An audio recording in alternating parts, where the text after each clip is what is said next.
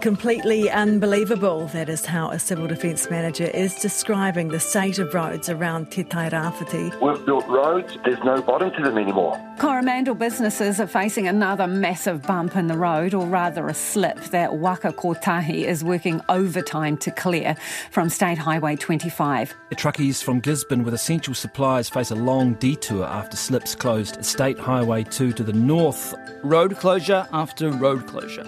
Storm damage leaving the ground these roads are built on. Like melted ice cream almost. It's just that soft and porridgey. And that means another massive fixer job. Contractors working around the clock to reconnect the region. Cleaning out the drains and that silk.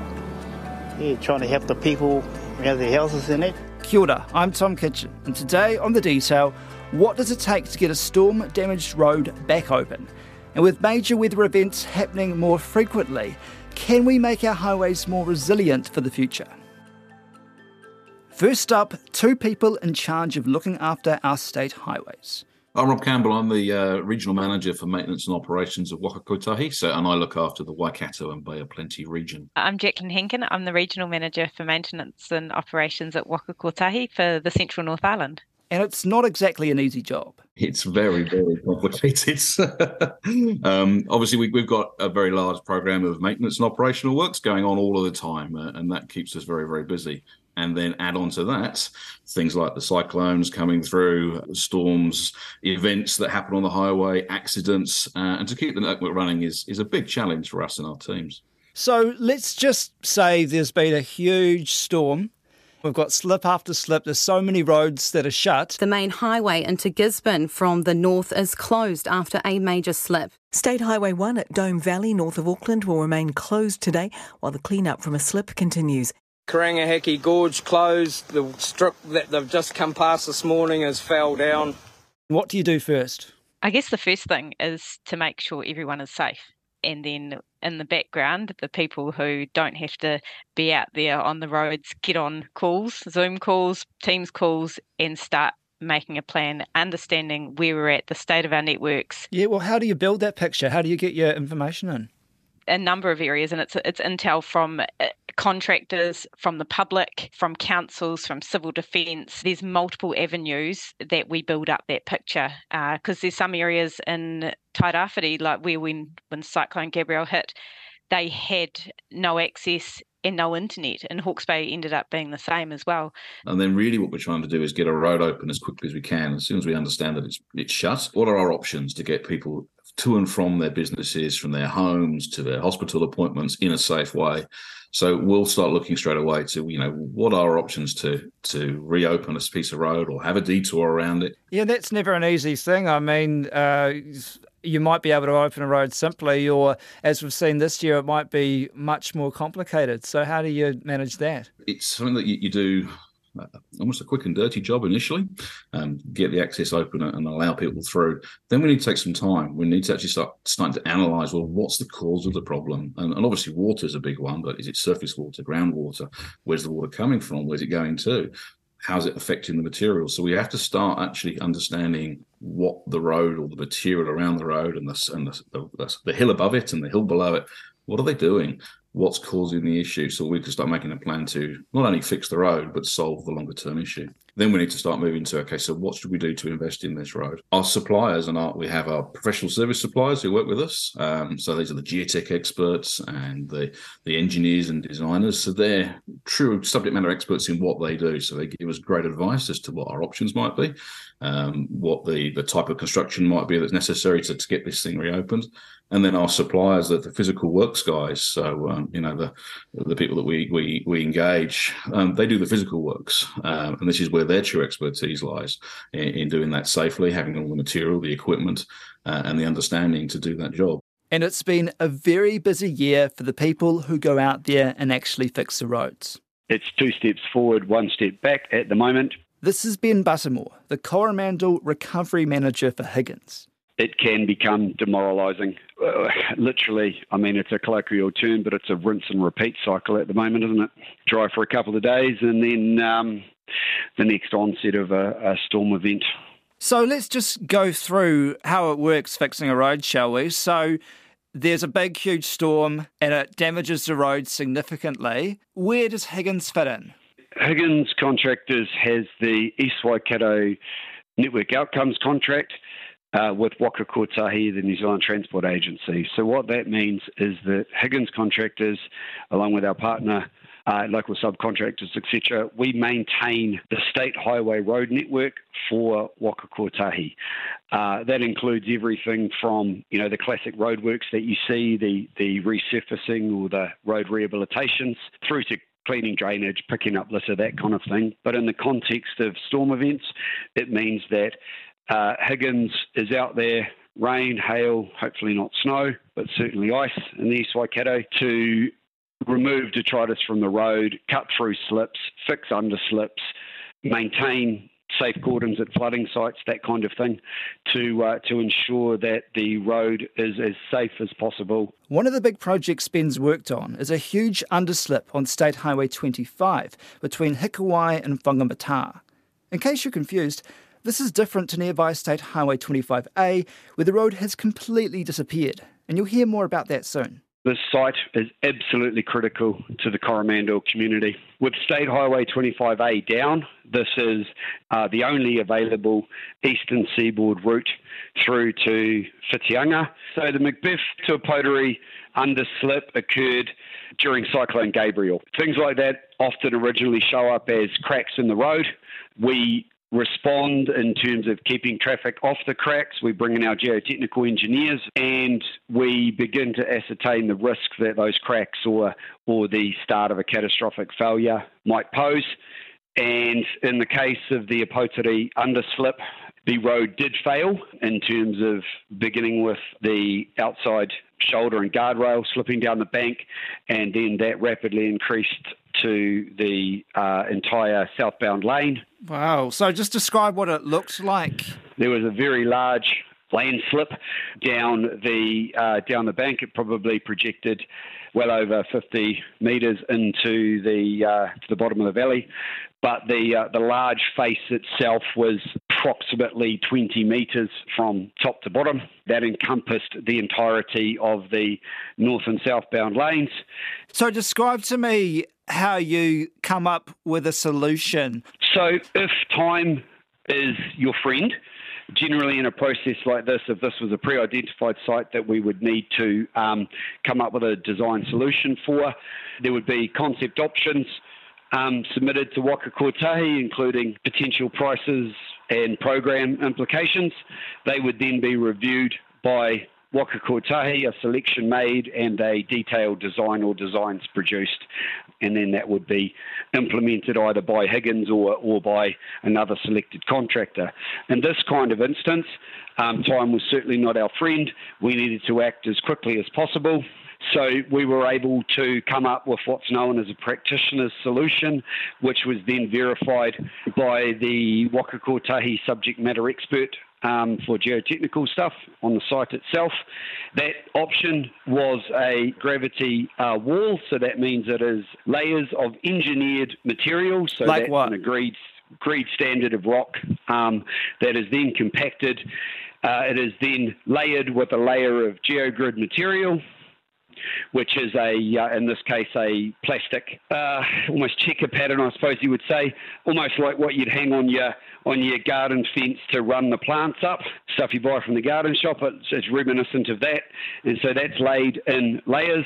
More materials placed on top, compacted to the right specifications, another layer of geogrid, more rock, etc., until you get up to height. So if I was going to drive along that road, I mean, can you explain for me simply what I would see that would be different from what I'd normally see? Like once the wall is completed, you won't see anything different. Um, you will see a large bank cut on the northbound side of the road, on the western side of the road. It's stepped backwards to provide what's known as a bench. So that's if material falls from the upper slope, it's caught halfway down the slope on a large bench, and that bench is about four to five metres wide in that location. And uh, then a, a subsequent um, slope down to the road level.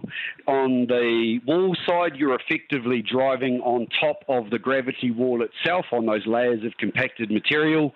And um, yeah, you'll see a guardrail and some curb and channel.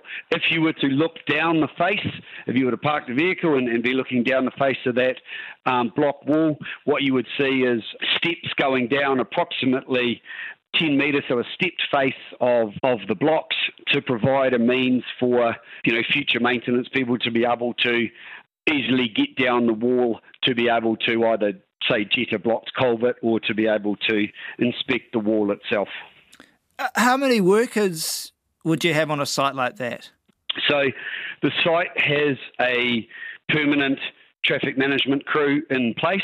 So the crew stays in, in Tairua or Whangamata and they do um, some really, you know, long and, and when it's raining and it's horrible, you know, quite arduous um, shifts running the the traffic light setup that we we have in place there. Like what? How long? How long do they spend doing a shift? Uh, so their shifts are approximately twelve hours. Whew, okay. we then have the excavator crews working on the site itself. So generally there'll be one or two um, pieces of heavy equipment working on the site at a time. You've got to appreciate the fact that it's quite a constrained tight area to be working in. So you have the excavator placing material or placing blocks.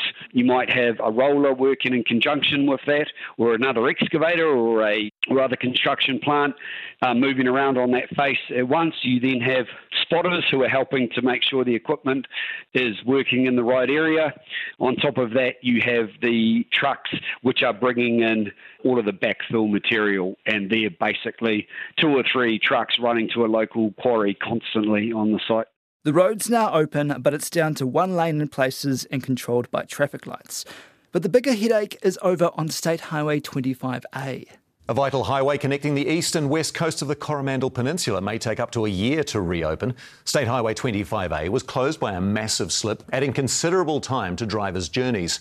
In May, the then Transport Minister Michael Wood announced how they were going to get the road back open. Waka Kotahi has confirmed to me, and I am confirming today, uh, that we have determined that a bridge is the right solution to fix State Highway 25A, based on the ability to build back better and to do so as quickly as possible. Rob Campbell from Waka Kotahi explains how they eventually landed on this option. Oh, look, initially, obviously, our, our, first instinct is to, is to try and reopen the road. Now, that's an extreme end of the damage that could, these these events can cause. And it actually wasn't caused by the cyclone, it was the storm before it. So, you know, while that when that first slipped, our instant reaction was to, right, what can we do to reopen uh, and get this uh, safe access through there? But very quickly on that one, it became obvious that there was a much bigger problem that, that we could solve quickly. So it, it, we had to go to a right. Let's have a think about how we can do this, just do this well and do it properly, so we can build back a resilient access in there. And that needed an awful lot of information. So when you get to the stage of quite uh, complicated reinstatements, which this is, you need to look at all the options. Um, in this case, we always described it as you can build back up, you can go over, or you can go around we need to look at all of those three options in some detail to understand well, which one's going to be the one that allows us to get access back through there as quickly as we could, knowing that it would not be as quick as we would like it to be. You had three options, did you? And how did you decide which one was going to be the best option? Oh, there's so many things to look at when you're looking at this. So, I mean, the, the first and most important really is, is what are you building on? Uh, the geotech. You know, when before you build anything of a substantial, you need to be building off sort of good foundations and footing. So we need to do an awful lot of work to understand what where is the good material. So we need to put piling rigs and drill rigs in there to do some so we could find where's the rock. You know, essentially, where's good material? And what we found in there is that whole area, there's not a lot, a lot of good material anywhere. On the road corridor itself, we found rock about 30 metres below the bottom of the slip, which is 20 metres below where the road was. So we need all that information. You also need to understand well, if you're going round, who owns that land? How significant is that land? Uh, is it multiple owners? Is it a single owner? Um, we also needed to understand the cultural significance of that, the ecological difference. Is another route going to be um, uh, uh, consentable? Would you be able to get permission to do that road? Um, and actually, you know, in terms of the the structures that you might use, if you're going to fill up a road uh, that's got a big hole like that, you need hundreds of thousands of cubic meters of material. Where's it going to come from? Where will you take the material that you're going to dig out? So you chose a bridge in the end. Why was that? Uh, because it gave us that best mix, um, it's the quickest. That was the, one of the overriding criteria for us was how quickly can we do this. So it was the quickest option for us. Well, quick still slow, isn't it? I mean, when's it going to be open? When's your predictions? Uh, we're looking; it'll be next year before it's open, next calendar year. We're not quite exactly sure when, um, but we obviously we're we're working at pace. So no, it's not quicker. We knew this was never going to be a quick fix. Unfortunately, we'd like it to have been, but the reality is the situation is that's not going to happen. So this was still the quickest option. Um, wow! And look, we get how destructive that is to the community. Um, many of our staff actually, have, you know, are involved up there. The contractors that we use, they live that area. They know how difficult this is. Um, so it's it's the best of some not great options, quite frankly. Um, but that's why we're doing the bridge. It gives us the most certainty as well. So once you're out of the ground, you've got the foundations for your bridge in place, then you're in control of everything. You're in control of the steel, the supports, the concrete, the road itself. Every other option, you're really dealing with natural materials, and the weather has a huge effect. So, you know, obviously, what, what sort of winter will we have? It's likely to be wet. We don't know that for sure. All the other options would require us to work through winter with, with soil and earth and rocks. That's quite uncertain how much we get done with the bridge. You get a lot more certainty. So, where exactly are we at now with the repairs? So the contractors, uh, we've let the contracts. Uh, detailed designs are all going on. Jacqueline, there's been so much over your side of the North Island, hasn't there been? There's just been so much. I mean, what really stands out for you in terms of the repairs? The one that stands out for me is the Hikuwai Bridge, uh, which is up uh, between Tolaga Bay and Tokomaru Bay, um, up north of Gisborne. Four months after Cyclone Gabrielle caused widespread damage to infrastructure around the North Island, a crucial link to the East Coast State Highway 35 has been reconnected today with the opening of the Hikuwai Bailey Bridge. During Cyclone Gabrielle, uh, that bridge was completely washed away. It's a 80 plus metre span bridge um, across the Hikuwai River. And that was always going to be a long term um, fix. It's not easy trying to span 80 metres of river. Um, and the, the criticality there for us was the severance of the community. So Tokomaru Bay uh, was isolated because north of them, uh, the Mangahauini Gorge had also isolated them and trapped them. But the one thing that stood out was actually a local contractor up there started doing some talking and doing some work, and he actually uh, initiated the building of the bypass track, which is now called Pirou Road. But this local contractor, being one of the community uh, and supported by us, worked to open this bypass road while we could carry on um, designing and getting uh, our Bailey Bridge up and running, which we have since done. But from our point of view, that Bailey Bridge uh, was probably a very complex uh, design and then installation. Trying to find hard ground um, is difficult. We planned to drill the piles for this Bailey Bridge 12 metres. They went down 32 metres until we could hit firm ground that they could get into. What was the detour like? Did you have to build a whole new road with that contractor? And what kind of uh, material did that go through? So that was literally uh, digging through the side of a hill um, and on a local uh, farm and a Pirou station and with the local iwi. And yeah, so it was a gravel road. Uh, it's it wasn't a nice road, uh, but it was access it wasn't your usual state highway network, but it gave the community that access that was needed. So it was on traffic management. So the whole road you could uh, you had to wait at the lights at one end and travel it, and so it was only single lane the whole way, uh, the few kilometres that it is. Uh, but it was literally cutting into the hillside um, of a local farm Nuts. Sounds nuts. But did you still need a bridge to kind of go over the river, though? They could bypass it with the track that they used, which was uh, quite um, impressive. So, but Bailey bridges aren't a permanent fix either, are they? No, no, they're not. But the, the putting the Bailey Bridge in has given us time to, I guess, look at what that future long term solution is. We know that the Hikuwai River came up multiple meters. I think it was close to 20 meters it rose. Uh, and with the way the climate is going and the rainfall that we continue to get up, uh, that area on the east coast is putting a like for like bridge back the right decision. And so we're going through all that work at the moment and how we can build resilience back into our network. As Rob mentioned, we, we need to build back things that will remain and so we are not in this situation again. Do you have to fight for funding at all? I mean, it also almost sounds like you're competing against yourselves for the money to fix everything up. I was going to say, ultimately, of course, our funding comes from the government, um, and we make allowances in each three-year funding period. One of the things that the government in the last couple of um, funding periods has been really clear on is they want us to start looking at climate adaptation uh, and starting to develop strategies and concepts of what we might do differently going forward in the future. Um, that that plan is in is being developed now. It's early days for it. We call it Tiro Rangi. The the idea of that plan is to present to government options of well how we might manage and, de- and deal with climate change and climate adaptation going forward. So that plan is for by around 2035 to have a, established a, a, different way of working, a new way of looking at this, um, to be building things differently, to be looking at where we need to maybe retreat from rising sea levels or managing high rainfall differently. Anything specific you can say as to how roads might look different in the future? Oh, there's a whole range of things. So in some cases, is the road in the right place? A highly vulnerable place and actually should be somewhere else. So that's the sort of thing you could look at. Those are very expensive options. Obviously, you can't do that everywhere. So then it's how do you make sure there is the assets you have, that the culverts are big enough, the bridges are strong enough, that we've protected the um, the, the the abutments to that to the bridges so they don't wash out.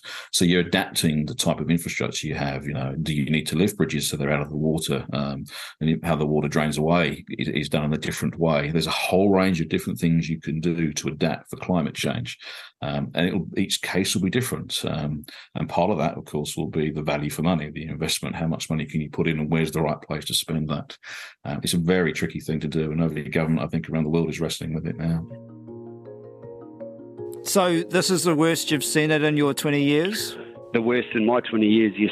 Waka Kotahi, or Higgins is the lead contractor for Waka Kotahi, had to rebuild the Thames coast after a huge storm event in January 2018. Wet and wild summer weather is causing disruption across the North Island's Coromandel Peninsula. Flooding and slips have closed the region's main highways, cutting off travellers, with many other roads down to just a single lane. While that was a massive project and a huge undertaking and and really did stress and strain um, the Coromandel communities, not not you know, it's lots of individual towns through it, but the Coromandel as a whole. We didn't lose a key route like we have with State Highway 25A. It, a route just didn't disappear, um, and that was a one um, one large event, not. Um, you know, three major storm events within one month of January alone, with preceding storm events in November and December, followed up by um, a whole raft of events through April, May, and June, which in themselves were, I guess you would term them qualifying storm events in the guidance issued by uh, by government for dealing with funding and dealing with storms. So it's just this constant run of weather-related things that are, you know, you know, in a sort of a boxing analogy, you're sitting there and the blows just keep coming. You just make sure that you are blocking and and reacting and counterpunching as best you can.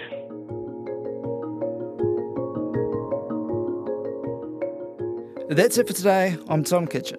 The detail is supported by the Public Interest Journalism Fund. Today's episode was engineered by Phil Bench. Our producers are Sarah Robson, Bonnie Harrison, and Alexia Russell. Thanks to Rob Campbell, Jacqueline Hankin, and Ben Buttermore. Ka kite anō.